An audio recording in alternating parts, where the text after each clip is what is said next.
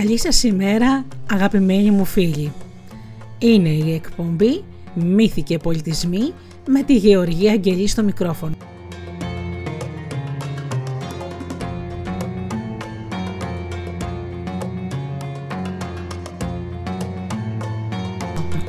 Το δικό μας ταξίδι στον κόσμο πάνω στα φτερά των παραμυθιών και των μύθων. Σήμερα αγαπημένοι μου φίλοι σας έχω παραμύθια από μία από τις ωραιότερες συλλογές παραμυθιών, ο κόσμος των παραμυθιών, εκδόσεις Γιωβάνι που πλέον δεν υπάρχουν πια. Αυτή η πανέμορφη συλλογή είχε εκδοθεί τη δεκαετία του 60 και με κάποιο μαγικό τρόπο πέρασε στα χέρια μου ε, καθώς την έψαχνα πάρα πολλά χρόνια. Λοιπόν, σήμερα θα σας διαβάσω από αυτό τον τόμο, από τους τρεις που έχει η σειρά και φυσικά βεβαίως θα ακούμε παραμυθένιες μουσικές. Ξεκινάμε λοιπόν.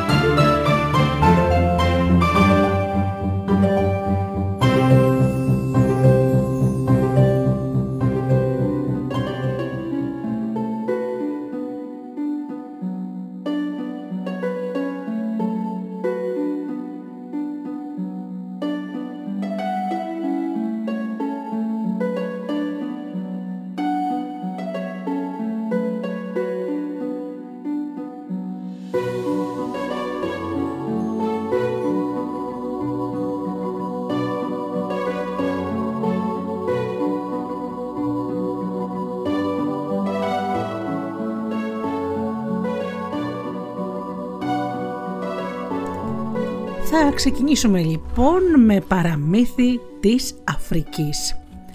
Το ξωτικό του ποταμού. Μια φορά συνάντησε την ωραία αίμα ο Γιάζε. Ήταν όμως αρκετό για να καταλάβει ότι είχε μπροστά του το ωραιότερο κορίτσι της περιοχής. Χωρίς λοιπόν να χάσει καιρό ο Γκιάζε επήγε στους γονείς της και τη ζήτησε σε γάμο. Έπειτα επέστρεψε στο χωριό του να ετοιμαστεί για τους γάμους. Τρισευτυχισμένος μιλούσε διαρκώς στους γονείς και φίλους του για την ωραιότητα της αραβωνιαστικιάς του, περιγράφοντάς την με τα ζωηρότερα χρώματα.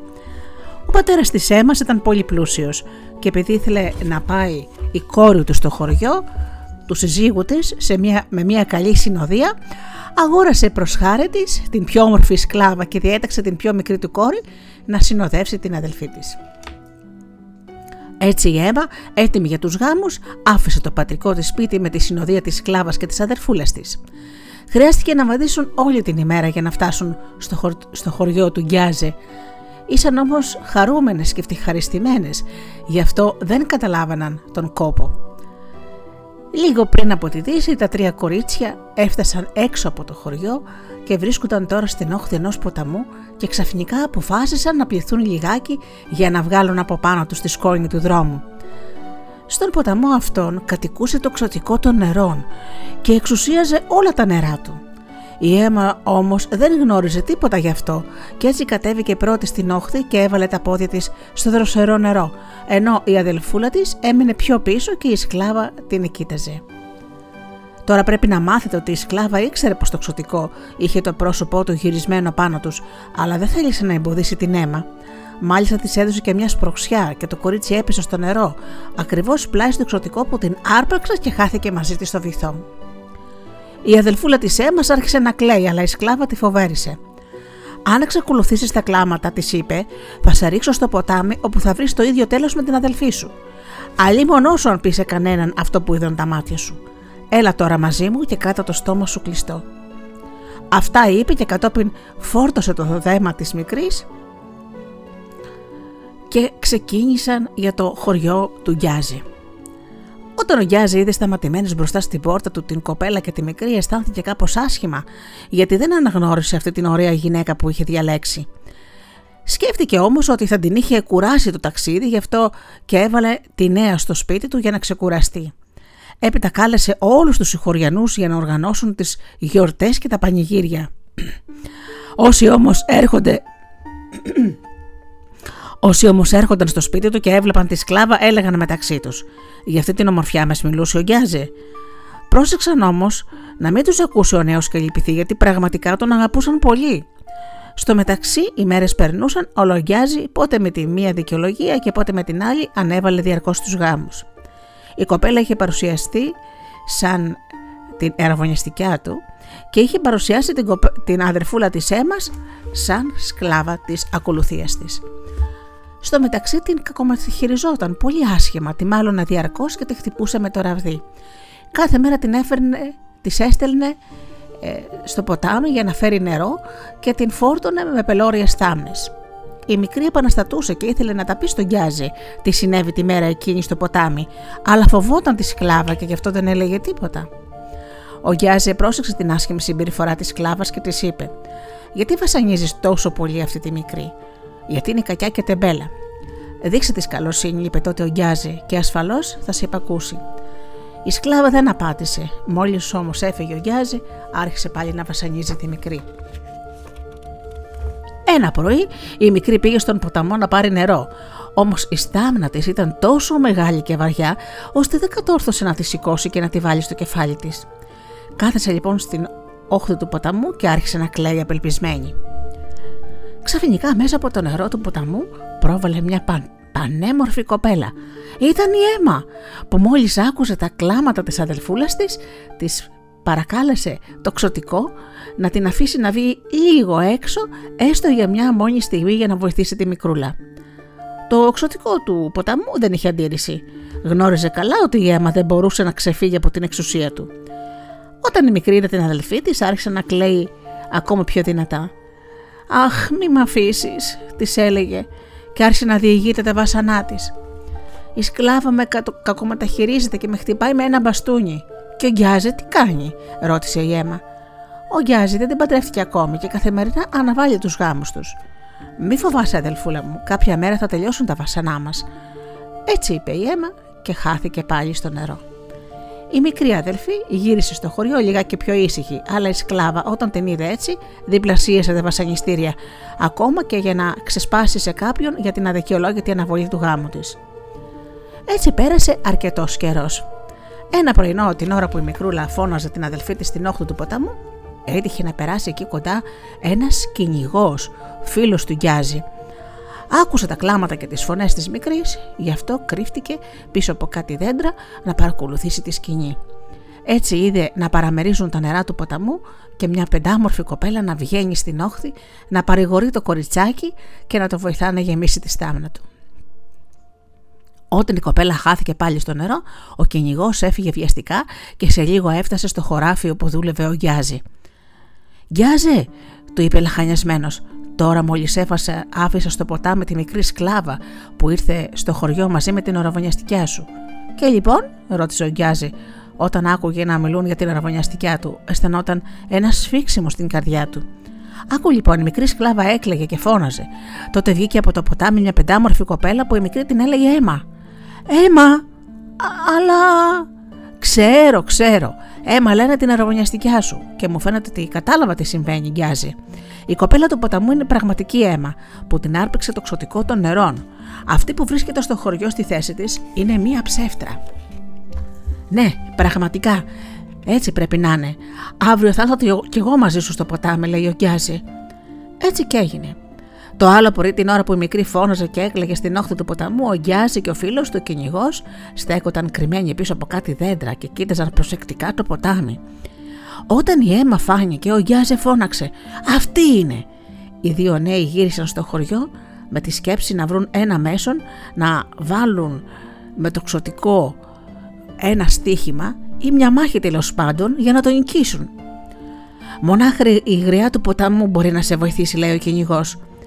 Η γριά του ποταμού ζούσε εδώ και 100 χρόνια σε μια χειρένια καλύβα κοντά στο νερό. Η καλύβα της άντεχε ακόμη και στις πλημμύρες γιατί τα κύματα αντί να μεγαλώνουν σε εκείνη την πλευρά απομακρύνονταν αφήνοντας την καλύβα στεγνή. Ο Γκιάζη διηγήθηκε στη γριά όλη την ιστορία του και όταν τελείωσε η γριά του ποταμού του λέει «Κάτι θα γίνει, φέρε μου μια κάτασπρη κατσίκα, μια άσπρη κότα και ένα κομμάτι άσπρο πανί και ένα καλαθάκι γεμάτο αυγά». Έπειτα άσε με να δω τι μπορώ να κάνω. Ο Γκιάζε έφερε στη γριά αυτά που του ζήτησε. Χρειάστηκε όμως να περάσουν άλλες 7 ημέρες για να έρθει η κατάλληλη στιγμή. Έπειτα η γριά πήγε μόνη της στην όχθη του ποταμού, έριξε στο νερό την κατάλευκη κατσίκα και την άσπρη κότα και κατόπιν έριξε ένα-ένα τα αυγά. Τελευταίο άφησε το άσπρο πανί. Αυτό το άπλωσε πάνω στο νερό και αμέσως το ρεύμα του ποταμού το παρέσυρε μακριά. Σε λίγο τα νερά εκτραβήχτηκαν και η ωραία αίμα φάνηκε στην όχθη. Καλώ την αίμα, είπε η γριά.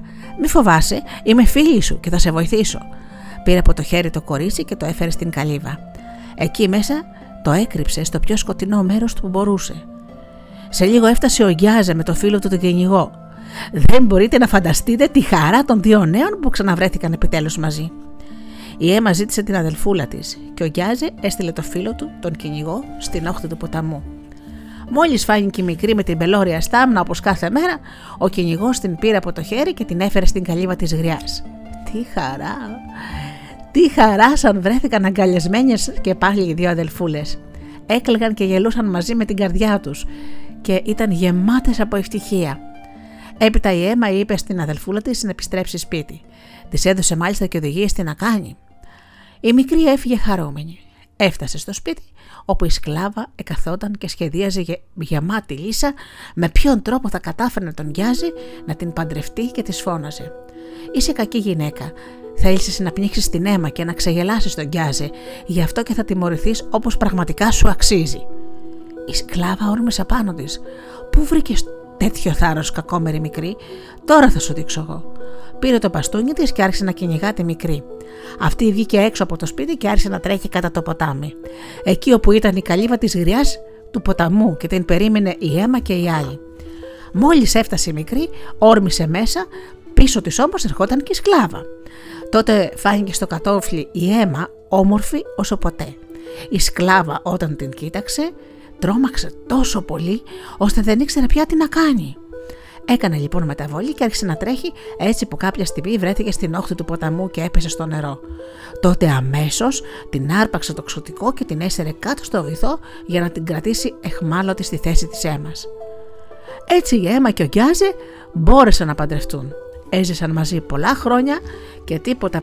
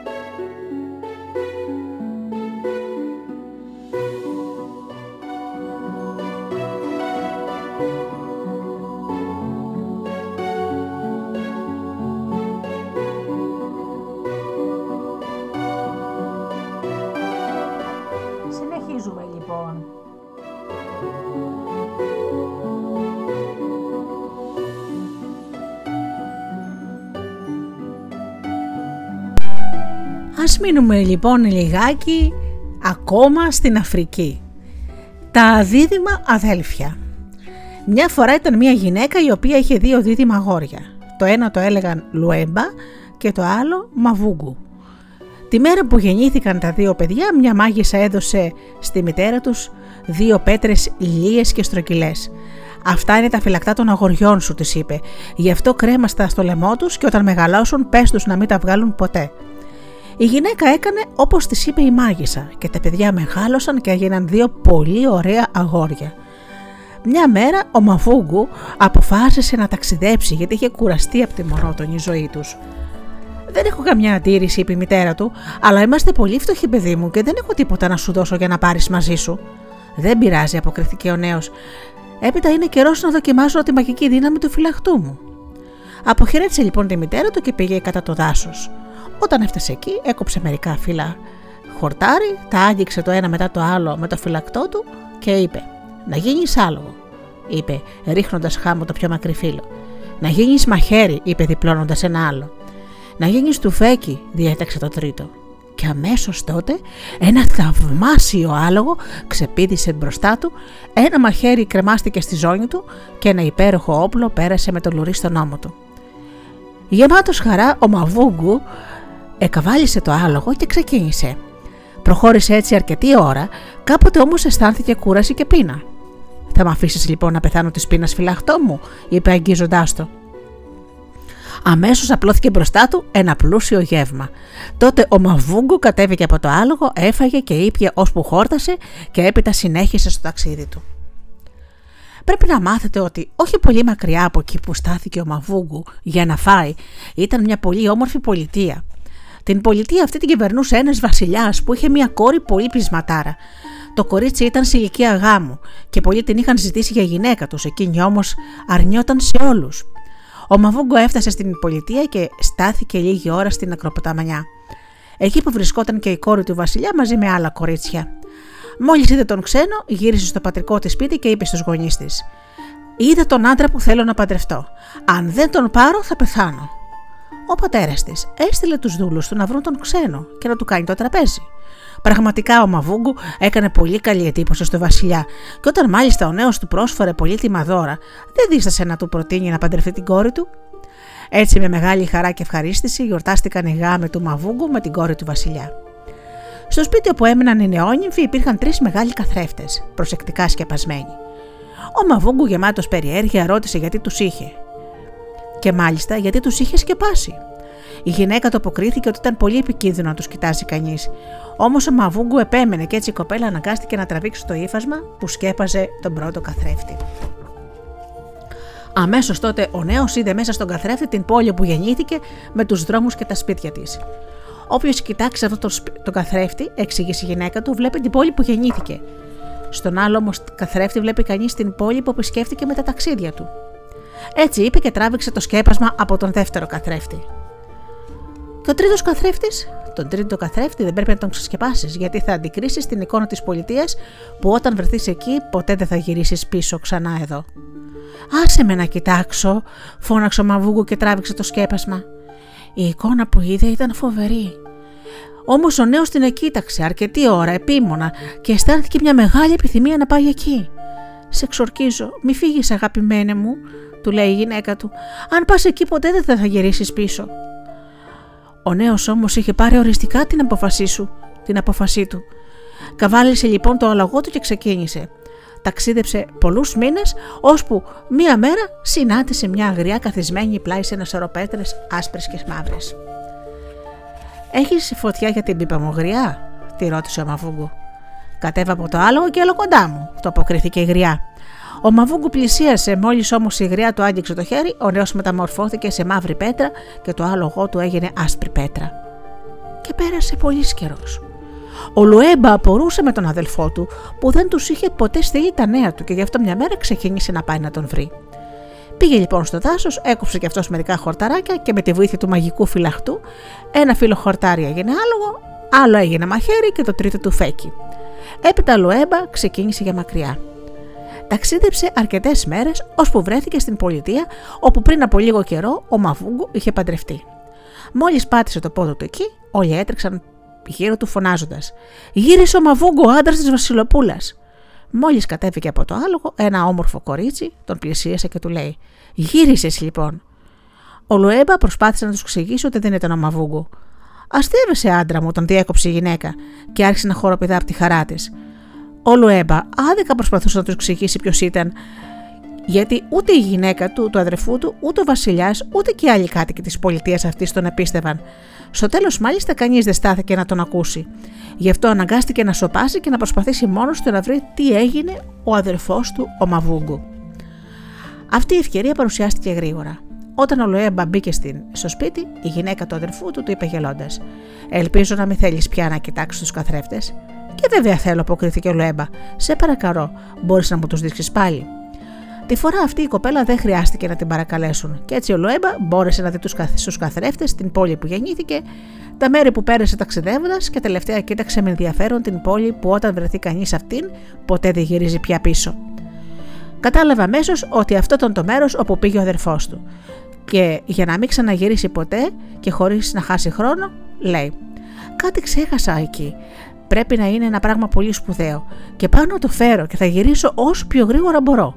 Εντάξει, άντρα μου, πήγαινε. Βέβαια, τώρα μόλις γύρισες, αν όμως νομίζεις ότι πρέπει να ξαναφύγεις, εγώ θα σε περιμένω. Κάνε γρήγορα όμως. Ο Λουέμπα ανέβηκε στο λόγο του και ξεκίνησε γρήγορα, έχοντας το μαχαίρι και το τουφέκι κρεμασμένα πάνω του. Ταξίδεψε καβάλα στα λογό του και έφτασε σε ένα σωρόπο πέτρες μαύρες και άσπρες. Πλάι καθόταν μια ολομόναχη γριά. Έχεις φωτιά για την πίπα μου, γριά, ρώτησε ο Λουέμπα. Κατέβα από το άλογο και κοντά μου, αποκρίθηκε η γριά. Ο Λουέμπα κατέβακε, αντί όμως να απλώσει το χέρι του στη γριά, έριξε πάνω του στο φυλαχτό του. Σε μια στιγμή άνοιξε η γη και κατάπιε τη γριά που ξεφώνιζε δυνατά. Τότε ο Λουέμπα γύρισε και κοίταξε και οι πέτρες άρχισαν μία-μία να ζωντανεύουν γιατί τις άγγιξε με το φυλακτό του. Οι μαύρες πέτρες έγιναν αγόρια και οι άσπρες πέτρες γίνανε άλλα τόσα άλογα. Ανάμασα τους βέβαια και ο Λουέμπα αναγνώρισε αμέσως το Μαβούγκο και τα δύο αδέρφια αγκαλιάστηκαν τρελά από χαρά. Έπειτα ανέβηκαν στα λογά τους και χωρίς καθόλου να διστάσουν, γύρισαν στην πολιτεία όπου η γυναίκα του Μαβούγκου περίμενε υπομονωτικά τον άντρα της. Καταλαβαίνετε βέβαια τώρα πόση έκπληξη όλων όταν αντίκρισαν τα δύο αδέρφια που έμοιαζαν σαν δύο σταγόνες νερού μεταξύ τους. Οργάνωσαν πολλές γιορτές και κράτησαν τρεις μέρες και τρεις νύχτες. Και δόθηκε πλούσιο γεύμα όπου έφαγαν και ήπιαν όλοι οι κάτοικοι της πολιτείας. Έπειτα Λουέμπα έφυγε για να επιστρέψει στην πατρίδα του. Η μητέρα του έτρεξε κοντά στον γιο της για να μάθει τι απέγινε ο γιος της, ο Μαβούγκο. Και ο Λοέμπα την καθησύχασε και της διηγήθηκε την ιστορία τους. Σε λίγο καιρό τη συνόδευσε στην πολιτεία όπου ζούσε ο Μαβούγκου, που στο μεταξύ είχε διαδεχθεί το βασιλιά. Έτσι εκεί η καλή γυναίκα έζησε ευτυχισμένη μέχρι τα τελευταία της. Στο μεταξύ, ο Μαβούγκο, όταν πήγε στο σπίτι του με τη γυναίκα του, είδε ότι οι τρεις καθρέφτες είχαν χαθεί. Τα μάγια καθόρισαν, βλέπετε, την ίδια, καθάρισαν την ίδια στιγμή που θα χανόταν η γριά να χάνονται και οι τρεις χελιστεροί καθρέφτες. Έτσι κανένας πια δεν έμαθε για εκείνη την πολιτεία, που όποιος πάει σε αυτήν δεν ξαναγυρίζει ποτέ.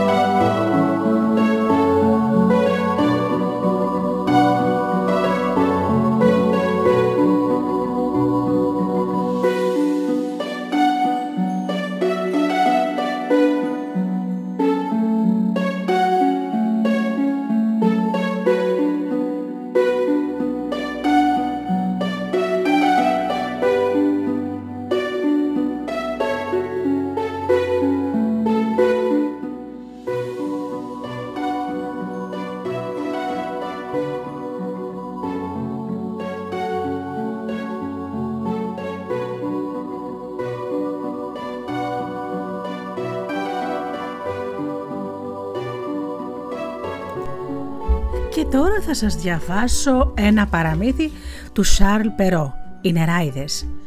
Μια φορά ήταν μια γυναίκα χείρα που είχε δύο όμορφες κόρες. Η μεγάλη κόρη της έμοιαζε πολύ στη μορφή και στα χαρίσματα, όπως και στο χαρακτήρα, έτσι που όποιος την κοίταζε νόμιζε ότι έβλεπε τη μητέρα της. Μητέρα και κόρη ήταν τόσο αντιπαθητικές και εγωίστερε όμως, που κανένας δεν τις πλησίαζε και κανένας δεν τις αγαπούσε. Η μικρή κόρη πάλι ήταν ίδιο ο πατέρας της, και όλος ο κόσμος την αγαπούσε για την καλοσύνη και την ξεχώριζε από τις άλλες κοπέλες γιατί ήταν αλήθεια πολύ πιο όμορφη. Επειδή αγαπούμε συνήθως αυτού που μας ταιριάζουν, η μητέρα ένιωθε ιστορική για τη μεγάλη της κόρη και αντιπαθούσε τρομερά τη μικρή της. Η φτωχή μικρή έτρωγε μόνη της στην κουζίνα και δούλευε χωρίς διακοπή. Έπειτα ήταν υποχρεωμένη να πηγαίνει δύο φορές τη μέρα για νερό σε μια μακρινή πηγή κοντά ένα χιλιόμετρο απόσταση από το σπίτι και να γυρίζει σκεφτεί κάτω από το βάρος μιας πελώριας στάμνα γεμάτη με νερό. Μια μέρα την ώρα που βρισκόταν στην πηγή, μια φτωχή γυναίκα φάνηκε από το κοντινό δάσος. Πήγε κοντά της και με τρεμάμενη φωνή της ζήτησε λίγο νεράκι από τη στάμνα της. Ευχαρίστως, καλή κυρά, αποκρίθηκε πρόθυμα το κοριτσάκι. Έπειτα έπλυνε τη στάμνα της, τη γέμισε νερό, από εκεί που η πηγή έτρεχε πιο άφθονο και καθαρά νερά και κρατώντας της βοήθησε τη γριά να πιει. Όταν ήπια η γριούλα είπε: Είσαι όμορφη, τίμια και καλή. Γι' αυτό θέλω να σου κάνω ένα δώρο. Κάθε φορά που θα μιλάς, θα βγαίνει από το στόμα σου ένα όμορφο λουλούδι ή ένα ακριβό πετράδι. Η γυναίκα αυτή ήταν νεράιδα, που για να δοκιμάσει την καλοσύνη της μικρής είχε μεταμορφωθεί σε γριά χωριάτισσα. Όταν το όμορφο κορίτσι γύρισε σπίτι, η μητέρα του το μάλωσε γιατί άργησε. Με συγχωρείς, μητέρα, αποκρίθηκε η μικρή. Καθώς όμως μιλούσε, άρχισε να βγαίνουν από το στόμα της δύο τριαντάφυλλα, δύο μαργαριτάρια και δύο μεγάλα διαμάντια. Τι βλέπω, φώναξε έκπληκτη μητέρα της. Τι έγινε, κόρη μου; Για πρώτη φορά την έλεγε κόρη της. Η φτωχή μικρή της διηγήθηκε με λίγα λόγια τι έγινε στην πηγή. Τότε η μητέρα της λέει: Πρέπει να στείλω στην πηγή και την κόρη μου. Έλα, χρυσό μου, κοίτα τι βγαίνει από το στόμα της αδελφής σου όταν μιλά. Δεν θέλεις κι εσύ ένα τέτοιο δώρο. Δεν έχεις παρά να πας στην πηγή για το νερό και όταν μια γριά γυναίκα σε πλησιάσει και σου ζητήσει να πιει νεράκι, να της δώσεις με προθεμία λίγο νερό. Τι ωραία που θα είναι, αποκρίθηκε απρόθυμο το κορίτσι να πάει η αφεντιά του στην πηγή. Εγώ λέω να πας. Και μάλιστα αμέσως παρατήρησε η μητέρα της. Έτσι η μεγάλη κόρη έφυγε, μουρμουρίζοντας μέσα από το δόντια της, αφού πήρε μαζί της την πιο όμορφη ασημένια κανάτα που είχαν στο σπίτι τους. Μόλις έφτασε στην πηγή, βρήκε μια πλούσια αντιμένη κυρά που του ζήτησε λίγο νερό. Ήταν η ίδια νεράιδα που παρουσιάστηκε λίγη ώρα πριν τη μικρή αδερφή. Τώρα όμως είχε μεταμορφωθεί σε αρχόντισα. Ήρθα επίτηδες εδώ για να σου δώσω νερό, της είπε με άσχημο τρόπο η κοπέλα. Αν τριψά, σκύψε στην πηγή και πιέσαι όσο θέλεις. Δεν είσαι καθόλου ευγενική, αποκρίθηκε η Ναράιδε χωρίς να θυμώσει. Επειδή όμως έχει και με, έχεις μεγάλη ανέδεια, σου λέω ότι κάθε φορά που θα ανοίγεις το στόμα σου να μιλήσεις, θα ξεπετιέται ένας βάτραχος ή ένα φίδι. Μόλις η κοπέλα γύρισε στο σπίτι της, η μητέρα τη ρώτησε: Λοιπόν, δώρο μου, λοιπόν, κορούλα μου, τι δώρο σου έκανε η γριά της πηγής; Αυτά εδώ, μητέρα μου, αποκρίθηκε το κορίτσι και αμέσως από το στόμα της βγήκανε δύο φίδια και δύο βάτραχοι. Ω Θεέ μου, φώναξε η μάνα της. Τι βλέπω, φταίει η αδερφή σου φαίνεται γι' αυτό. Θα μου το πληρώσει πολύ ακριβά. Και όρμησε πάνω στη μικρή της κόρη για να τη δείρει. Αλλά αυτή έτρεξε μακριά και κρύφτηκε στο γειτονικό δάσος. Ο γιος του Βασιλιά που γύριζε από το κυνήγι τη βρήκε στο δρόμο του και κλαίγοντας ε, αυτή την έβλεπε να κλαίει αυτή τη, η όμορφη κοπέλα, τη ρώτησε και βέβαια τι έκανε μόνη στο δάσος. Εκείνη του διηγήθηκε την περιπέτειά της και όσο μιλούσε, πολύτιμα πετράδια βγαίναν από το στόμα της. Ο πρίγκιπας την αγάπησε και κατάλαβε ότι το δώρο της καλής νεράιδας άκριζε πιο πολύ από μια πλούσια πρίκα, γιατί για να της χαρίσει η νεράιδα αυτό το δώρο πάει να πει ότι είναι μια πολύ καλή κοπέλα με καλό χαρακτήρα. Γι' αυτό λοιπόν την πήγε στο παλάτι του πατέρα του και την παντρεύτηκε όσο για την αδερφή της έγινε ακόμα πιο μισητή, ώστε ούτε η ίδια της η μητέρα δεν μπορούσε να την υποφέρει, γι' αυτό και την έδιωξε από το σπίτι. Έτσι η δύστιχη κοπέλα, μην έχοντας που να πάει, πέθανε από πείνα και εγκατάλειψη σε μία γωνιά του δάσους.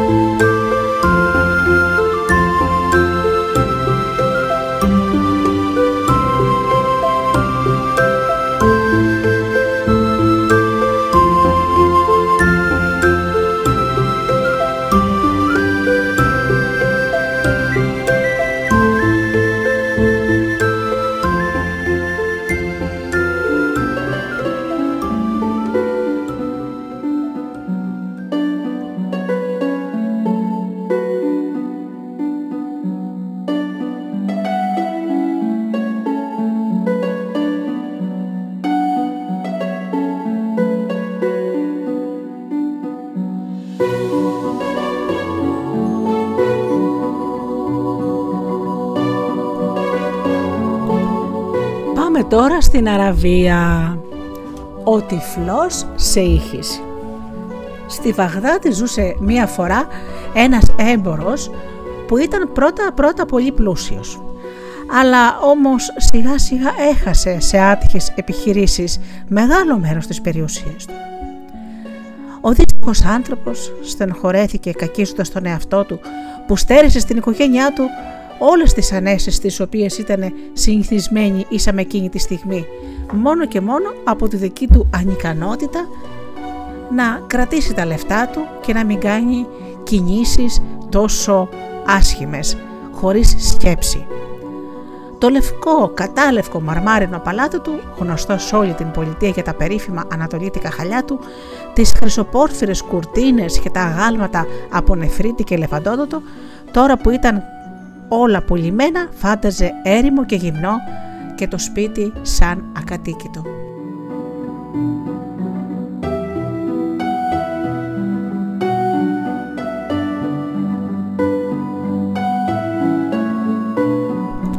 Το μαγαζί του που ήταν από τα πιο πλούσια της περιοχής και μάλιστα για χιλιάδες χιλιόμετρα μακριά δεν είχε παρά μόνο μια μικρή ποσότητα σανταλόξυλου.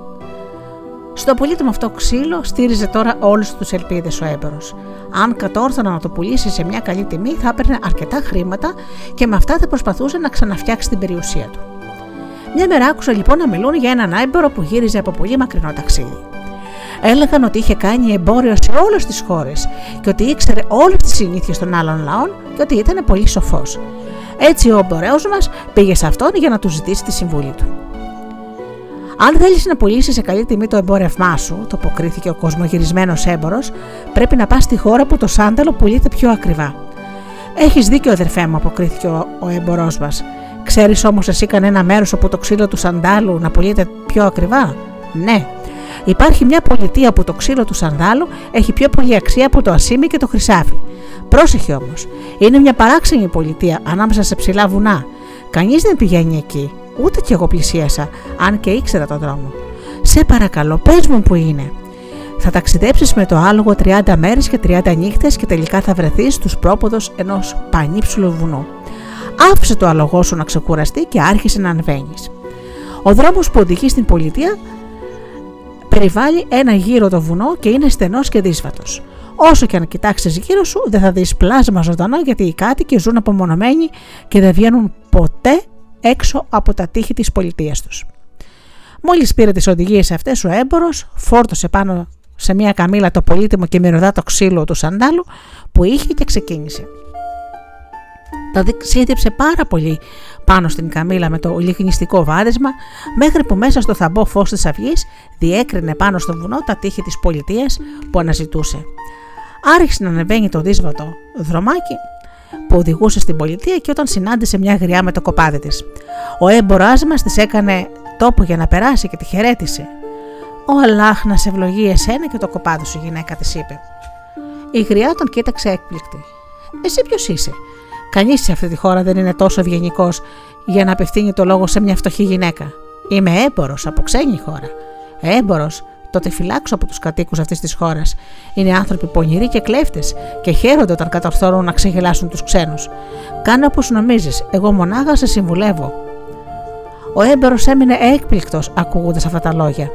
Δεν ήξερε αν έπρεπε να πιστέψει τη γριά, αλλά δεν μπόρεσε να εξηγήσει περισσότερα πράγματα, γιατί εκείνη είχε κιόλας απομακρυνθεί με το κοπάδι της. Στο μεταξύ βράδιασε και ο άνθρωπος μας αναζητούσε ένα μέρος για να πλαγιάσει όσο το δυνατόν γίνεται καλύτερα έξω από τα τείχη της πόλης. Έψαχνα για ένα μέρος, όχι πολύ εκτεθειμένο στον αέρα, και όταν τον βρήκε, πλάγιασε και αποκοιμήθηκε.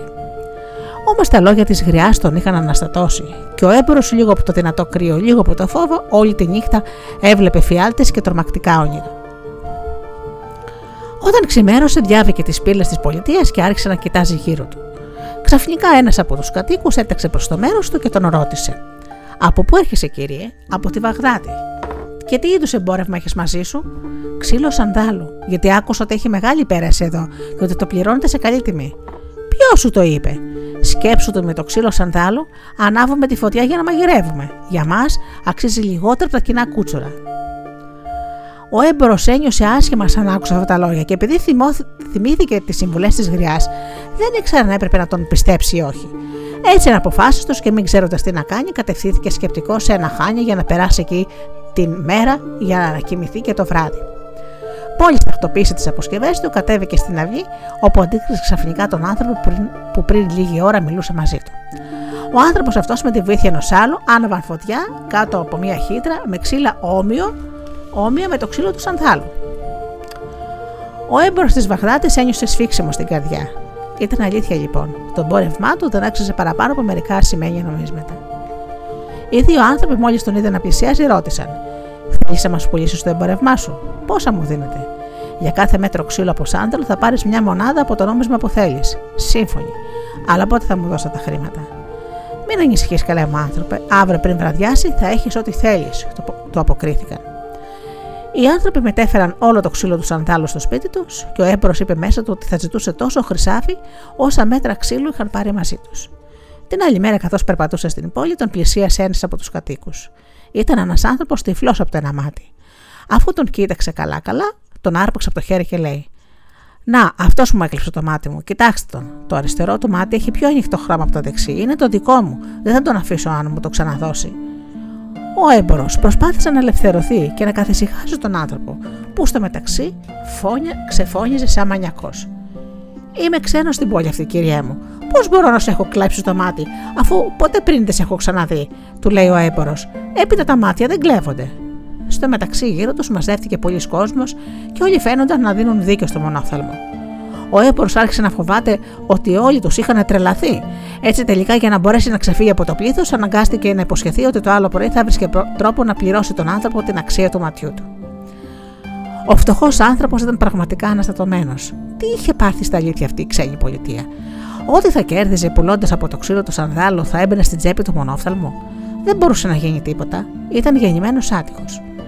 Αυτά σκεφτόταν λοιπόν ο άνθρωπός μας όταν σκύβοντας τυχαία το κεφάλι είδε ότι ένα από τα παπούτσια του είχε ξυλωθεί. Στάθηκε λοιπόν μπροστά στο μαγαζί του Μπαλαματή και το έδωσε λέγοντας: Φτιάξτε και θα σου δώσω μια καλή αμοιβή. Φορώντας το ένα μονάχα παπούτσι, ο άνθρωπός μας δεν μπορούσε βέβαια να περπατήσει πολύ. Στη γωνιά του δρόμου βρέθηκε μπροστά σε μια παρέα από άντρες που έπαιζαν και για να ξεφύγει λιγάκι από τις σκέψεις τους, στάθηκε πλάι τους και άρχισε να παρακολουθεί το παιχνίδι. Σε λίγο αυτός που στεκόταν δίπλα του τον κάλασε να παίξει και αυτός. Ο έμπορο έπαιξε, έχασε και τώρα χρηστούσε σε όλους. Και τώρα πώς θα πληρώσω, αναρωτήθηκε τρέμοντας. Μπορείς να διαλέξεις ανάμεσα σε δύο πράγματα, του λέει ο διπλανός. Ή να πιεις όλη τη θάλασσα, ή να μας δώσεις όλο σου τα χρήματα. Θα μου δώσει το καιρό ως αύριο, παρακάλεσε ο έμπορο. Και όταν εκείνοι δέχτηκαν, συλλογισμένος και ταπεινωμένος, πήγε να καθίσει σε ένα έρημο μέρος για να αναμετρήσει τις ατυχίες του. Ξαφνικά πέρασε μπροστά του η γριά που συνάντησε στο δρόμο την πρώτη μέρα. Η γριά τον αναγνώρισε και πλησιάζοντάς τον του λέει: Κυρία μου, καταλαβαίνω από το λυπημένο ύφος σου ότι οι κάτοικοι της πολιτείας αυτής φέρθηκαν πιο έξυπνα από σένα και ότι σου έπαιξαν πολύ άσχημο παιχνίδι. Θάρρος, έλα κάθισε μαζί μου και διηγήσουμε τι τρέχει. Ο έμπορος της τα είπε όλα με τον νι και με το σίγμα, και η γριά, αφού τον άκουσε στο τέλος, του είπε: Σε γέλεσαν, κύριε, άσχημα. Τα ξύλα που έκαψαν κάτω από τη χύτρα μοιάζουν με ξύλο σαντάλο, αλλά δεν είναι πραγματικά στον τόπο μας το ξύλο αυτό ε, αξίζει όσο και χρυσάφι. Αυτοί πάλι που έδωσαν δίκιο στο μονόθαλμο δεν ήταν βέβαια αξιόπιστοι, προσπάθησαν να τον πιστεύουν για να σε αναγκάσουν να τον πληρώσεις. Όσο για αυτούς που σου κέρδισαν στο παιχνίδι, σε γέλασαν. Δεν σου ειδοποίησαν να προσέχεις όταν έβαζες το πόδι σου στην καταρεμένη αυτή πόλη. Ναι, αλλά δεν καταλαβαίνω γιατί όλοι τους μου φέρθηκαν τόσο άσχημα. Θα έλεγε κανείς ότι τους έταξαν ένα ολόκληρο κόσμο για να με γελάσουν και να με κοροϊδέψουν. Έτσι είναι, κυριέ μου, διαβεβαίωσε η γριά. Μα γιατί λοιπόν είναι τόσο κακοί. Εγώ δεν τους πείραξα, αποκρίθηκε ο έμπορος με θλίψη και παράπονο. Η αιτία του κακού πάει πολλά χρόνια πριν. Πρέπει να ξέρεις ότι ο Ισοήχη μας και μαζί του όλοι οι πούσοι της πολιτείας τρελαίνονταν για το ξύλο του σαντάλου, που είναι ρόδινο σαν την αυγή και μυρωδάτο όπως ένας ε, ολάνθιστος κήπος τη Δύση. Όμως αυτά τα γυμνά βουνά δεν φυτρώνει ούτε τετράκι από το είδο αυτό. Μια μέρα λοιπόν, εδώ και πολύ καιρό, έφτασε στην πολιτεία μας ένας ξυλοκόπος. Θέλω να παρουσιαστώ σε ήχη, είπε με πετακτική φωνή στους φρουρούς, γιατί μπορώ να του αποκαλύψω το μυστικό που θα κάνει να φυτρώσει σε αυτόν τον τόπο το δέντρο του Σανδάλου. Αντί να απαντήσουν οι στρατιώτες που δεν τον πίστεψαν, τον έδεσαν και τον έκλεισαν φυλακή. Έπειτα πήγαν στο Σεήχη και του διηγήθηκαν το περιστατικό. Πήγαινε, πηγαίνετε τον στην αίθουσα των όπλων, διέταξε ο Σεήχη στου ανθρώπους του. Όταν ο ξυλοκόπος παρουσιάστηκε μπροστά του, ο Σύχη του λέει: Δεν ξέρω ποιος είσαι, ούτε από πού έρχεσαι. Όμως σου υπόσχομαι ότι αν μου δείξεις τον τρόπο να φυτρώνουν δέντρα του είδους του σαντάλου, θα σε κάνω βοηθό μου και θα σε γεμίσω πλούτη. Έτσι που να μην έχεις πια να νοιαστείς για τις υπόλοιπες μέρες της ζωής σου. Ο ξυλοκόπος που ήταν άνθρωπος πονηρός δίστασε πολύ πριν αποκριθεί. Φαινόταν ότι ήθελε να παίξει κάποιο παιχνίδι στο Σεήχη και γι' αυτό του λέει: Μπορώ να εμπιστευτώ το μυστικό μου στον άνθρωπο που θα καταρθώσει να κοιτάξει κατάματα τον ήλιο την πιο λαμπρή του ώρα, το μεσημέρι. Τότε μονάχο ο Αλάχ θα μου λύσει τη γλώσσα. Ο Σεήχη κοίταξε επίμονα τον ήλιο, γι' αυτό έκανε να στεγνώξουν τα μάτια του από το υγρό χυμό. Πληγωμένος έτρεξε μέσα στα σαλόνια του παλατιού του, σκουντουφλώντας εδώ και εκεί σαν τρελός από πόνο. Όμως ο φυλακισμένο το είχε σκάσει αφήνοντας ανάπηρο και ταπεινωμένο τον καλό σε ήχη. Από τότε κάθε νύχτα ο τυφλός ήχη μαζεύει κοντά του κόσμο πάνω σε ένα βράχο και τους δίνει μια γενναία αμοιβή αν του πούν ότι γέλασαν ή έκαναν κακό σε ένα ξένο. Και με αυτόν τον τρόπο πιστεύει ότι εκδικείται τον ξένο που του στέρισε το φως των ματιών του. Καταλαβαίνω, λέει ο έμπορο. Είναι μεγάλη τυχαία να βρεθεί κανείς σε μια χώρα όπως αυτή. Έπειτα σκέφτηκε λιγάκι και ρώτησε τη γριά. Ξέρεις να μου δείξεις το μέρος όπου η είχε συγκεντρώνει τους ανθρώπους του; Η γριά του το είπε και τον συμβούλεψε αν ήθελε τη ζωή του να προσέχει πάρα πολύ για να μην τον παρονίδηση οι άνθρωποι του Σέιχη. Ευχαριστώ πολύ, καλή. Καλή μου κυρία, αποκρίθηκε ο έμπορος. Όμως η γριά γυναίκα είχε κιόλα απομακρυνθεί. Όταν βράδιασε ο έμπορος, έψαξε να βρει το μέρος που του είπε η γριά και τελικά, ύστερα από αρκετή προσπάθεια, το βρήκε. Ο Γυρίσεϊχη καθόταν με τη ράχη του γυρισμένη στο βράχο. Ο έμπορο κρύφτηκε πίσω από τον ίδιο βράχο, προσπαθώντας να είναι όσο το δυνατόν πιο κοντά για να ακούει όσα έλεγε ο Σεήχη στους ανθρώπους του. Δεν πέρασε πολύ ώρα και μαζεύτηκαν μερικοί. Όταν παρουσιάστηκαν μπροστά στο γέρο Σεήχη, τον χαιρέτησαν με πολύ σεβασμό, γονατίζοντας ένα-ένα και έπειτα κάθισαν γύρω τους σχηματίζοντας ένα κύκλο. Ο έμπορο κοίταξε καλά μες στο σκοτάδι και είδε ότι είχαν έλθει και οι τέσσερις πολίτες με τους οποίους είχε συναλλαγές εκείνη τη μέρα. Φάτα και πιείτε όσο θέλετε, τους λέει ο Σέιχης, μοιράζοντάς τους ποτά και τρόφιμα. Έπειτα θα μου διηγηθεί το καθένας με τη σειρά του ότι κάνατε σήμερα.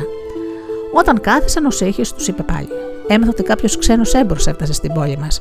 Θέλω να μάθω αν τον κοροϊδέψατε και αν αξίζεται γι' αυτό μια καλή αμοιβή. Τότε ο καθένας με τη σειρά του άρχισε να διηγείται τα κατορθώματα που έκανε. Ο πρώτος πλησίασε το Σέιχη και του λέει με ύφος ευχαριστημένο και λασονικό: Πιστεύω ότι έκανα το πιο σπουδαίο κατόρθωμα της ζωής μου σήμερα. Το πρωί βρήκα στον δρόμο μου ένα ξένο που είχε πάρει μαζί του την πιο καλή ποιότητα από ξύλο σανδάλου. Εγώ λοιπόν τον έκανα να πιστέψει ότι στον τόπο μας το ξύλο αυτό δεν αξίζει πολλά χρήματα και πως το χρησιμοποιούμε μονάχα σαν κούτσουρο για να ανάβουμε φωτιά.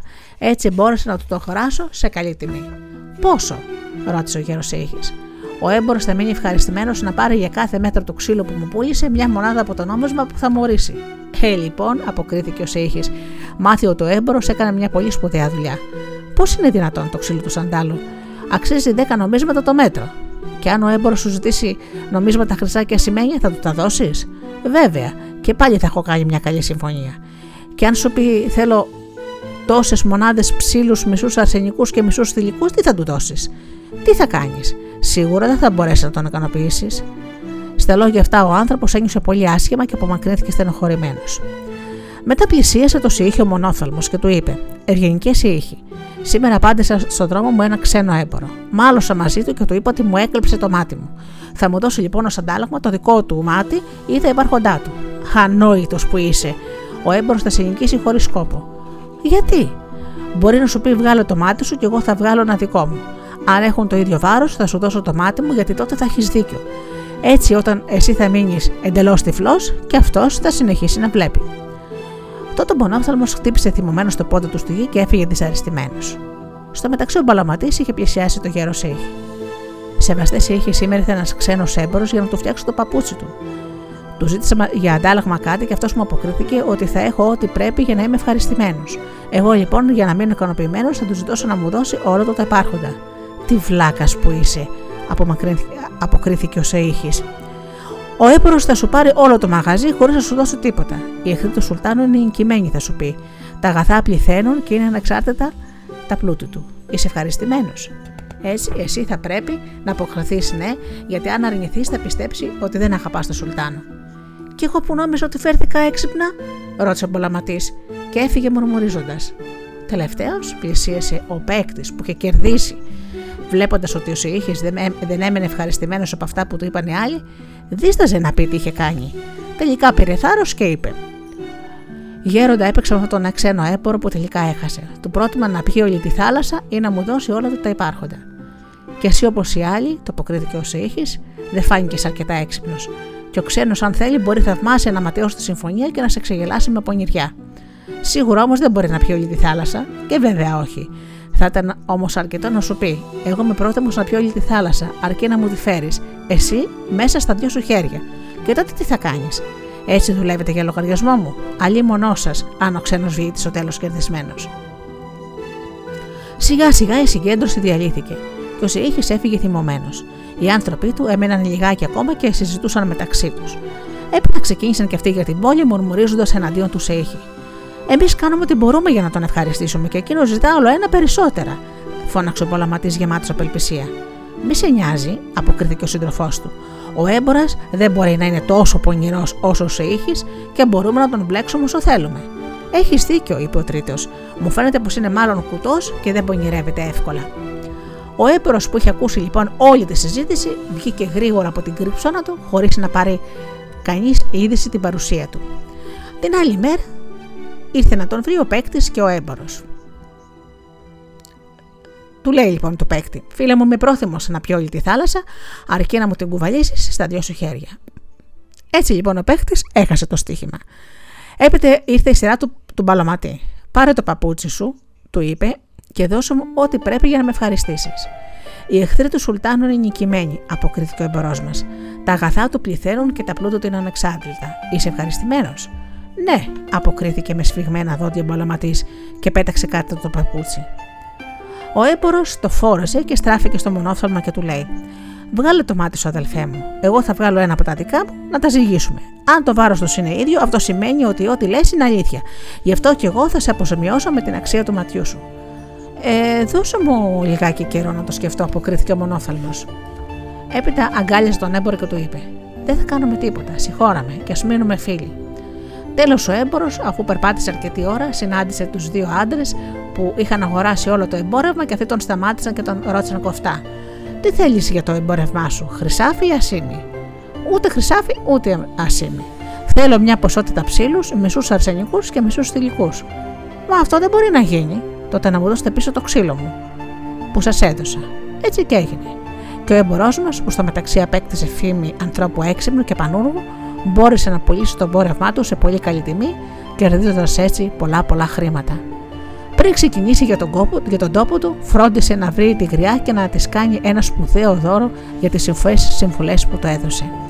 Έπειτα έφυγε μακριά από την πολιτεία εκείνη και ορκίστηκε μέσα του ότι ποτέ πια ξανά να μην πατήσει σε αυτήν την πολιτεία.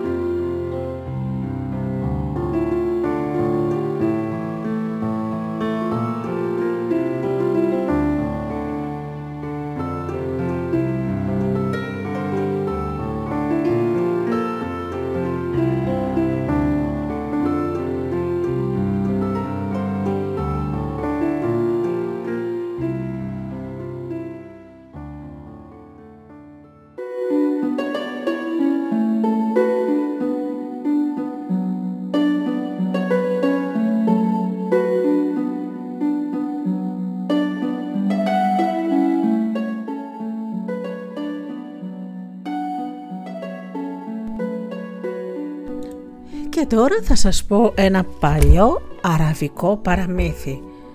Ο πρίγκιπας Καμάρ και η πριγκίπισσα Μπουντούρ. Ο πρίγκιπας Καμάρ, γιος του βαθύτατου Σουλτάλου Σαριμάν, ήταν τόσο όμορφος ώστε οι ποιητές του είχαν αφιερώσει πολλούς στίχους και τα κορίτσια του απέραντου βασιλείου έβλεπαν στον ύπνο του στο πρόσωπό του ωραίος όπως το φεγγάρι και σαν το μαργαριτάρι. Ένα πρωί ο πιο ηλικιωμένος Βεζίρη που ήξερε καλά το Σουλτάνο, κατάλαβε ότι ήταν πιο σκεφτικό και λυπημένος από κάθε άλλη φορά. Μα γιατί είσαι τόσο πολύ λυπημένος, μεγάλα μου αφέντη, τον ρώτησε. Φοβάμαι για το βασίλειό μου, αποκρίθηκε. Στενάζοντας ο Σαριπάν, ο γιος μου δεν αποφασίζει να παντρευτεί και αν η οικογένειά μας μείνει χωρίς απογόνους και σβήσει, ποιος θα διευθύνει τις τύχες του κράτους. Δώσου μου λοιπόν μια συμβουλή. Αφέντη μου, μονάχα μια λύση βλέπω γεμάτη φρόνηση και σιγουριά. Διάλεξε μόνος σου μια νύφη τόσο όμορφη και έξυπνη, ώστε να αναγκαστεί ο πρίγκιπας να την παντρευτεί και να γίνει βασιλιάς. Ο Σουλτάνος άκουσε τη σοφή συμβολή του Βεζίρη και διέταξε αμέσως να φωνάξει τον Καμάρ για να του πει την απόφαση που έχει πάρει. Πατέρα μου, αποκρίθηκε με σεβασμό αλλά και επιμονή ο πρίγκιπας, δεν πρόκειται να παντρευτώ ούτε τώρα ούτε ποτέ. Η απάντηση αυτή λύπησε το Σουλτάνο και ωστόσο αποφάσισε να δώσει ένα χρόνο προθεσμία στον πρίγκιπα για να το σκεφτεί ξανά. Αλλά ο χρόνος πέρασε και η απάντηση του Καμάρ ήταν η ίδια. Έτσι έγινε και τον επόμενο και τον μεθεπόμενο χρόνο. Ο Καμάρ δεν άλλασε γνώμη. Τότε ο Σαριμάν έχασε την υπομονή του και διέταξε τους σκλάβους να δέσουν τα χέρια του γιού του και να τον φυλακίσουν σε ένα φρούριο. Ο Καμάρ μέσα στη φυλακή του είχε μονάχα ένα στρώμα, ένα χαλί, ένα μαξιλάρι, ένα φανάρι και ένα χοντρό κερί γιατί το μέρος ήταν πολύ σκοτεινό ακόμη και τη μέρα. Στην πόρτα της φυλακής φρουρούσε ένας υπηρέτης, υποχρεωμένος να στέκεται εκεί όλη τη μέρα και όλη τη νύχτα, χωρίς να κουράζεται ποτέ. Ο Καμάρ έκλαψε πάρα πολύ σαν να έμεινε μόνος. Απελπίστηκε όχι τόσο γιατί τον είχαν βάλει φυλακή, όσο γιατί φοβόταν μη χάσει την αγάπη του πατέρα του.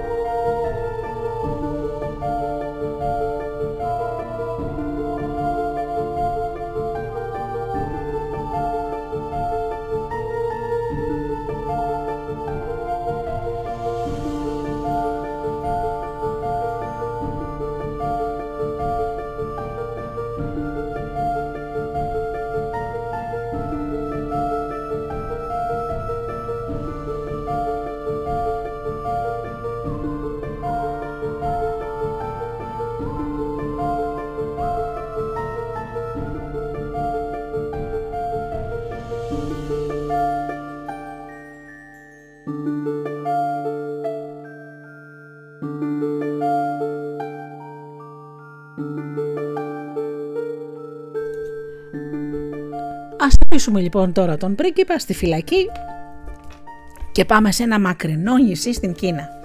Συνέβαινε ακριβώς το ίδιο πράγμα που ξεστορίσαμε πιο πάνω.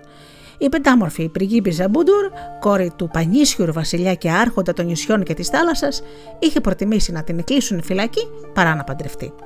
Ο πατέρας της, για να την κάνει να αλλάξει γνώμη, της είχε χαρίσει 7 πύργους. Ο πρώτος πύργος ήταν από κρίσταλο, ο δεύτερος από μάρμαρο, ο τρίτος από χαλκό, ο τέταρτος από όνυχα, ο πέμπτος από σήμη, ο έκτος από χρυσάφι και ο έβδομος από πολύτιμα πετράδια. Όμως τίποτα από όλα αυτά δεν νίκησε την υπομονή της Μπουντούρ, η οποία στο εξής, κλεισμένη στο δωμάτιό της που το φρουρούσαν δέκα γριέ παραμάνες, είδε να κυλά ένας ολόκληρος χρόνος στη φυλακή της.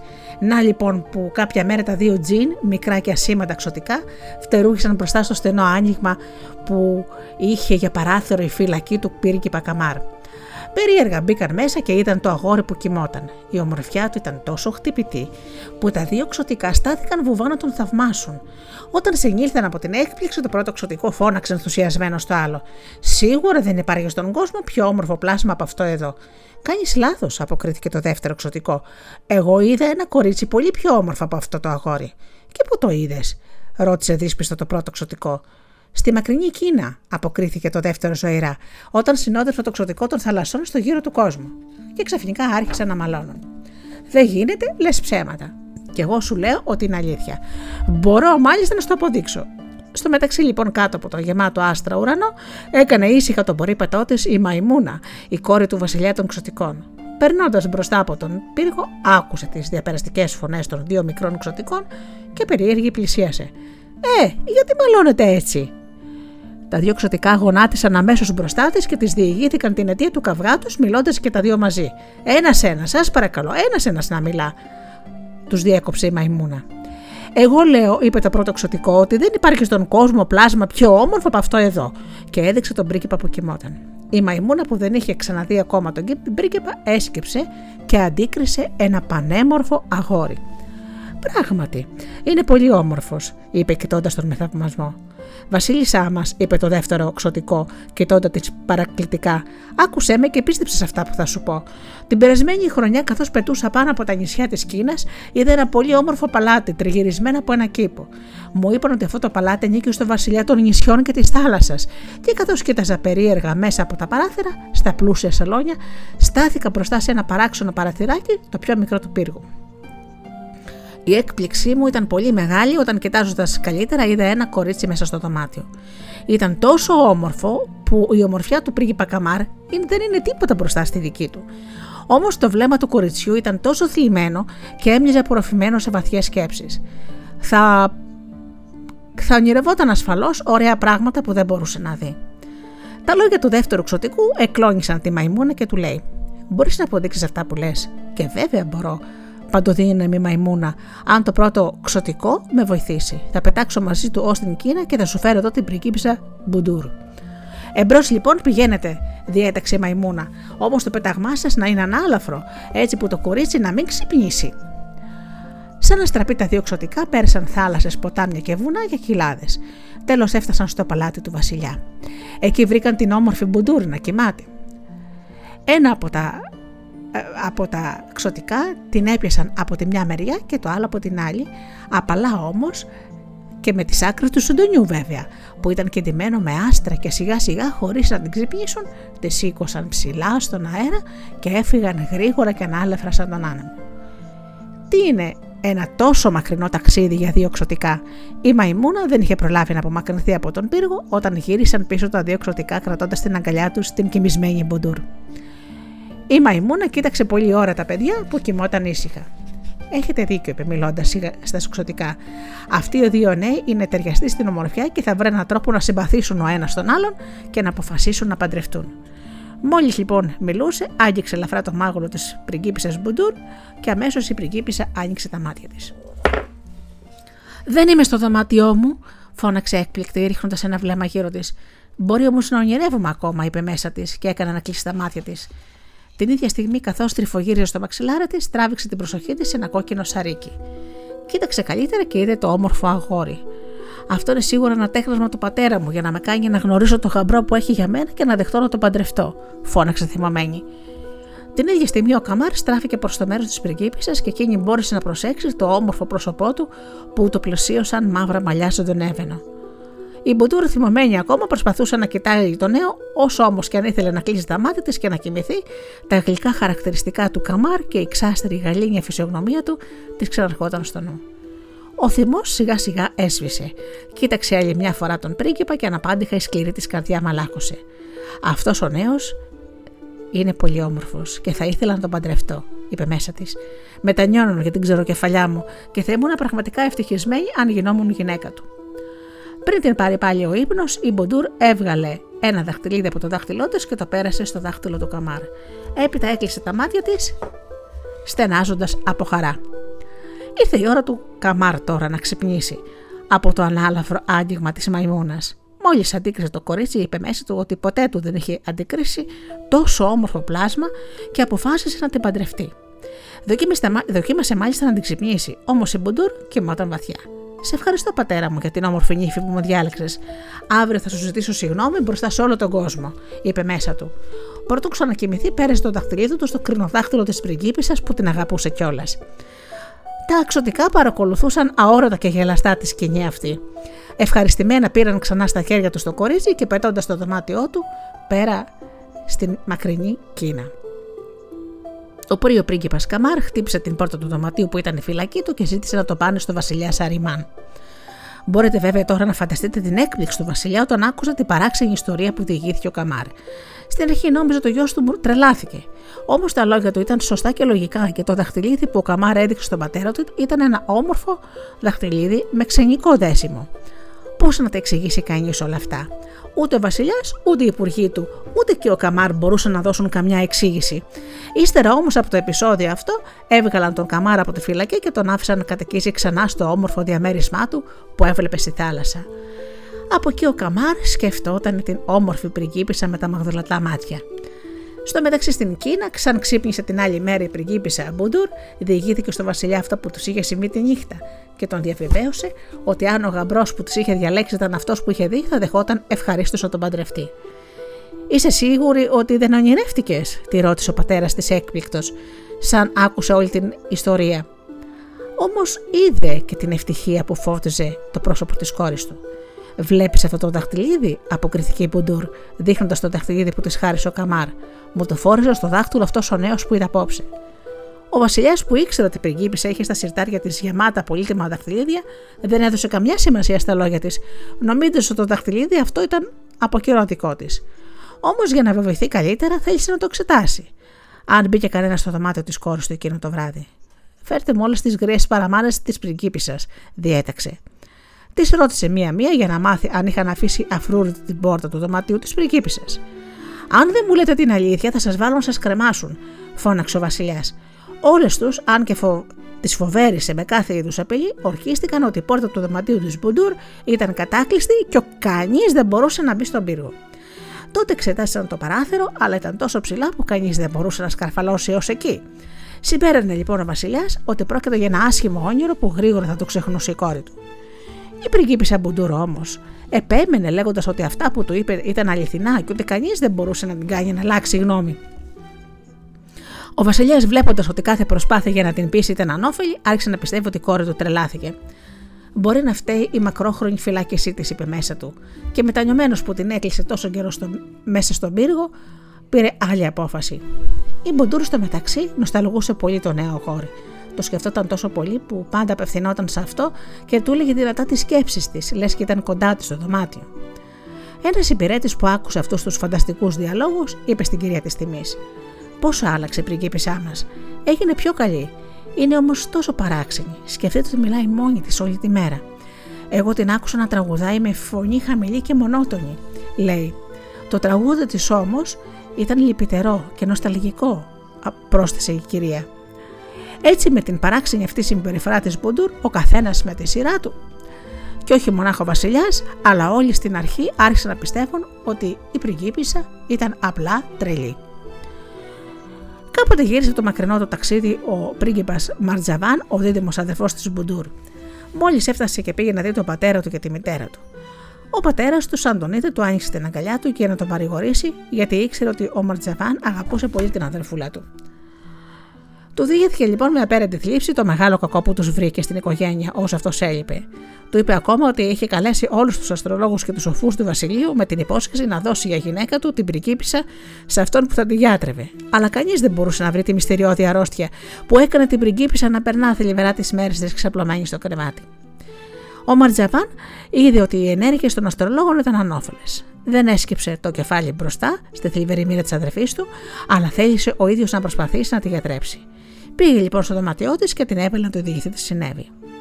Αφού, άλλο που δεν ήθελε λοιπόν η πριγκίπισά μας η Μπουντούρ, έδειξε στον αδερφό της το δαχτυλίδι που ακόμα φορούσε το δαχτυλό της και άρχισε να λέει την ιστορία της. Για μεγάλη της έκπληξη όμως ο Ματζαβάν της είπε σαν τελείωσε. Πιστεύω αληθινά όσα λες. Μείνε ήσυχη και θα φύγω και δεν θα ξαναγυρίσω αν δεν βρω για να σου φέρω το νέο που αγάπησες. Ο Μαρτζαβάν έφυγε το ίδιο πρωί και ταξίδεψε ένα ολόκληρο μήνα, χωρίς να σταματήσει πουθενά. Περνούσε από πόλη σε πόλη και από νησί σε νησί, αλλά δεν έβρισκε αυτά που ζητούσε. Όπου και αν πήγαινε, άκουγε τη θλιβερή ιστορία της πριγκίπισσας Μπουντούρ που ξαφνικά είχε τρελαθεί. Μια μέρα λοιπόν στην πόλη Ταράιμπ, ο Μαρτσαβάν δεν άκουσε πια να μιλούν για την Μπουντούρ, αλλά για τον πρίγκιπα Καμάρ, γιο του βασιλιά Σαριμάν, που είχε τρελαθεί κάτω από ανάλογες συνθήκες. Τότε ο Μαρτζαβάν άρχισε να ρωτά τους πολίτες και έμαθε το Σαριμάν τον βασιλιά των νησιών Καλιντάν, που βρισκόταν μακριά, ένα μήνα με το πλοίο. Ο Μαρτζαβάν θέλησε να ξεκινήσει αμέσως δίχως να ακούσει τίποτε άλλο. Αγόρεσε ένα καράβι, το αρμάτωσε και διέταξε να πάνε στα νησιά Καλιντάν. Στην αρχή του ταξίδι πήγαινε καλά και ο άνεμος ήταν ευνοϊκός. Ύστερα όμως από ένα μήνα σηκώθηκε ξαφνικά αντίθετος άνεμος που έσχισε όλα τα πανιά και αναποδογύρισε το πλοίο. Από όλο το πλήρωμα, μονάχο Μαρτζαβάν μπόρεσε να σωθεί που παρασυρμένος από το ρεύμα του νερού έφτασε σε μια βραχώδη ακτή. Πάνω από την ακτή ψωνόταν το περίφημο παλάτι όπου ο πρίγκιπας Καμάρ, τριγυρισμένος από τον πατέρα του και τους υπουργούς του κράτους, εξακολουθούσε να λιώνει από τη μυστηριώδη αρρώστια του που δεν είχε γιατρεμό. Ο ηλικιωμένος Βεζίρης είδε κάτι να επιπλέει πάνω στα κύματα και έτρεξε αμέσως στην ακτή μαζί με μερικούς σκλάβους. Ο Μαρτζαβάν ήταν σαν μεσοπεθαμένος, όταν ο Βεζίρης με τη βοήθεια των υπηρετών τον ξανάφερε στη ζωή. Ο Μαρτζαβάν όταν συνήλθε και φόρησε στεγνά ρούχα, ρώτησε που βρισκόταν. Αυτό που βλέπεις, είπε ο ηλικιωμένος Βεζίρης, είναι το παλάτι που μένει ο Καμάρ, γιος του βασιλιά Σαριμάν. Υποφέρει από μια παράξενη αρρώστια, γι' αυτό δεν μπορώ να σου οδηγήσω κοντά του. Ο Μαρτζαβάν ένιωσε την καρδιά του να χτυπά μέσα στο στήθος του. Σε παρακαλώ, διηγήσου μου τι συνέβη. Ο ηλικιωμένο Βεζίρης του τα είπε όλα αυτά και ο Μαρτζαβάν ρώτησε: Μπορώ να πάω κοντά του; Έρχομαι από πολύ μακριά και ξέρω καλά να γιατρεύω κάθε αρρώστια. Έτσι λοιπόν παρουσίασαν τον Μαρτζαβάν στον Καμάρ. Μόλις ο Μαρτζαβάν είδε τον Καμάρ, φώναξε: Τυχεροί είστε, νεαροί μου, γιατί πραγματικά ταιριάζετε πολύ σε ομορφιά. Στα παράξενα αυτά λόγια, ο Καμάρ άνοιξε τα μάτια του και ρώτησε με δυνατή φωνή: Τι θέλεις να πεις, ξένε; Θέλω να πω ότι η, μυστή σου, η πρίγκιψα Μποντούρ, σε περιμένει. Σαν άκουσε αυτά τα λόγια ο Καμάρ, τελείως γιατρεμένος πια, ανασηκώθηκε στο κρεβάτι του και παρακάλεσε τον ξένο να το πει όσα ήξερε. Όταν ο Μαρτζαβάν τελείωσε τη διήγησή του, ο Καμάρ τον αγκάλισε και του είπε: Αδελφέ μου, σε ευχαριστώ και σε παρακαλώ να με πας όσο πιο σύντομα γίνεται στη χώρα σου για να παντρευτώ την αδελφή σου Μπουντούρ. Ο πιο ευχαριστημένος από όλους ήταν βεβαίω ο βασιλιάς Σαριμάν. Αγκάλισε το γιο του και του είπε με δάκρυα στα μάτια: Δεν μπορώ, γέ μου, να σε αφήσω ε, εδώ και ούτε να σε εμποδίσω να φύγεις, γιατί εκείνο που με ενδιαφέρει πιο πολύ είναι η ευτυχία σου. Υποσχέσου μου όμως ότι θα γυρίσεις αμέσως πάλι κοντά μου. Ύστερα από ένα μήνα ευχάριστο ταξιδιού, οι δύο πρίγκιπες αποβιβάστηκαν και έφτασαν στην πόλη και ο Μαρτζαβάν οδήγησε στο βασιλικό παλάτι τον πρίγκιπα Καμάρ χωρίς να εξηγήσει ποιος ήταν. Είπε ότι στο ταξίδι του είχε συναντήσει ένα ξένο γιατρό και τον είχε φέρει στο παλάτι. Ναι, αποκρίθηκε ο βασιλιάς πατέρας του. Όμως η αδερφή σου είναι πολύ άρρωστη και κινδυνεύουμε να τη χάσουμε από τη μια στιγμή στην άλλη. Γι' αυτό κανένας γιατρός του βασιλείου δεν τη βλέπει πια. Με την καρδιά σφιγμένη από αγωνία, ο Καμάρ ρώτησε: Μπορώ να της γράψω ένα σημείωμα με μια μαγική συνταγή; Γράψτε το και θα της το δώσουμε. Αμέσως ο Καμάρ έγραψε σε ένα φύλλο χαρτί αυτά τα λόγια. Πριγκίπισσα Μποντούρ, ύστερα από μακροχρόνιο χωρισμό είμαστε και πάλι μαζί. Αναγνώρισε σε μένα το μνηστήρα σου και άφησε εμένα να θαυμάσω την αμορφιά σου. Έπειτα άφησε να γλιστρήσει πάνω στο χαρτί το δαχτυλίδι που φορούσε στο δαχτυλό του και περίμενε. Μόλις ο Μπουδούρ ξεδίπνωσε στο σημείωμα και έπεσε στην ποδιά της το δαχτυλίδι που η ίδια είχε περάσει στο δάχτυλο του όμορφου νέου, βγάζοντας μια φωνή, διάβασε όλο το σημείωμα και εντελώς γιατρεμένη βγήκε από το δωμάτιό της. Αυτός είναι, έφτασε επιτέλους. Μα ποιος είσαι εσύ που μου παρουσιάστηκε σαν ξένος γιατρός, ρώτησε ο Βασιλιάς στο νέο γεμάτο κατάπληξη. Είμαι ο πρίγκιπας Καμάρ, γιος του Βασιλιά Σαραμάν, αποκρίθηκε εκείνος. Ο πρίγκιπας Μαρτζαβάν είπε στον πατέρα του ότι αυτή ήταν η αλήθεια και διηγήθηκε με τη σειρά του πως μπόρεσε να βρει το μυστήρα της αδερφής του. Ο βασιλιάς ευχαριστήθηκε, ευχαριστήθηκε πάρα πάρα πολύ. Η κόρη του ήταν πλέον γιατρεμένη και στην πραγματικότητα ποτέ δεν είχε τρελαθεί. Είχε ακόμα για μνηστήρα της το γιο παντοδύναμο βασιλιά και γι' αυτό είπε η ιστορία σας θα γραφτεί στα, στα, στα, βιβλία του βασιλείου μου και θα τη διαβάζουν οι απογονείς σας για πολλά χρόνια ύστερα από εμάς. Κατόπιν έδωσε διαταγές να γίνουν αμέσως οι γάμοι. Ολόκληρη η πολιτεία σημειοστολίστηκε. Εφτά μέρες και εφτά νύχτες δόθηκαν γεύματα για όλους τους πικόου του βασιλείου. Όλοι χόρεψαν, τραγούδισαν και ένιωσαν τρισευτυχισμένοι. Όμως μια νύχτα ο Καμάρεδε στον ύπνο του τον πατέρα του, τον βασιλιά Σαριμάν. Το πρόσωπό του ήταν πλημμυρισμένο με δάκρυα και του λέει: Γέμο, γιατί με ξέχασες; Ο νέος ξύπνησε καταλυπημένος και είπε στη γυναίκα του: Γλυκιά μου Μποντούρ, υποσχέθηκα στον πατέρα μου να γυρίσω γρήγορα κοντά του και, και το ξέχασα. Είναι πολύ γέρος και εγώ είμαι το μόνο του παιδί. Και η Μποντούρ αποκρίθηκε πρόθυμα. Η υπακοή είναι πιο σπουδαία αρετή. Πάμε λοιπόν γρήγορα να βρούμε τον πατέρα σου στα νησιά Καλιντάν. Έτσι οι δύο νέοι αποχαιρέτησαν τον Βασιλιά και τον πρίγκιπα Μαρτζαβάν με την υπόσχεση να ξαναγυρίσουν σε δύο χρόνια. Ξεκίνησε λοιπόν μια μεγάλη συνοδεία από άντρες και άλογα και καμίλε. Η Μπουντούρ ξαπλωμένη στο φορείο της και πλάι της ο, Καρα... ο Καμάρ πάνω στο περίφημο κάτασπρο αλογό του. Το ταξίδι τους κράτησε έξι μήνες και τελικά έφτασαν στα νησιά Καλιντάν. Ο βασιλιάς Αριμάν τους αγκάλιασε κλαίγοντας από χαρά. Έπειτα έστειλε αγγελιοφόρους στο βασιλιά των νησιών των θαλάσσων και των 7 κάστρων για να το πούν ότι η κόρη του έφτασε καλά στο βασίλειο του αντρός της.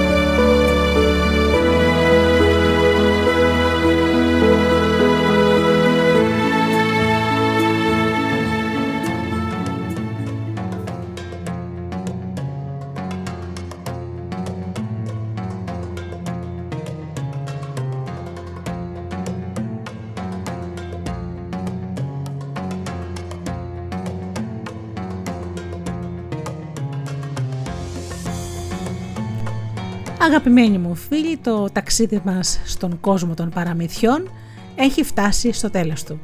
Σας ευχαριστώ θερμά που ήσασταν μας εδώ, εδώ μαζί μου και ταξιδέψαμε στον κόσμο με τα παραμύθια. Σας εύχομαι καλό απόγευμα και μην ξεχνάτε να αγαπάτε τον άνθρωπο που βλέπετε κάθε μέρα στον καθρέφτη. Καλό απόγευμα!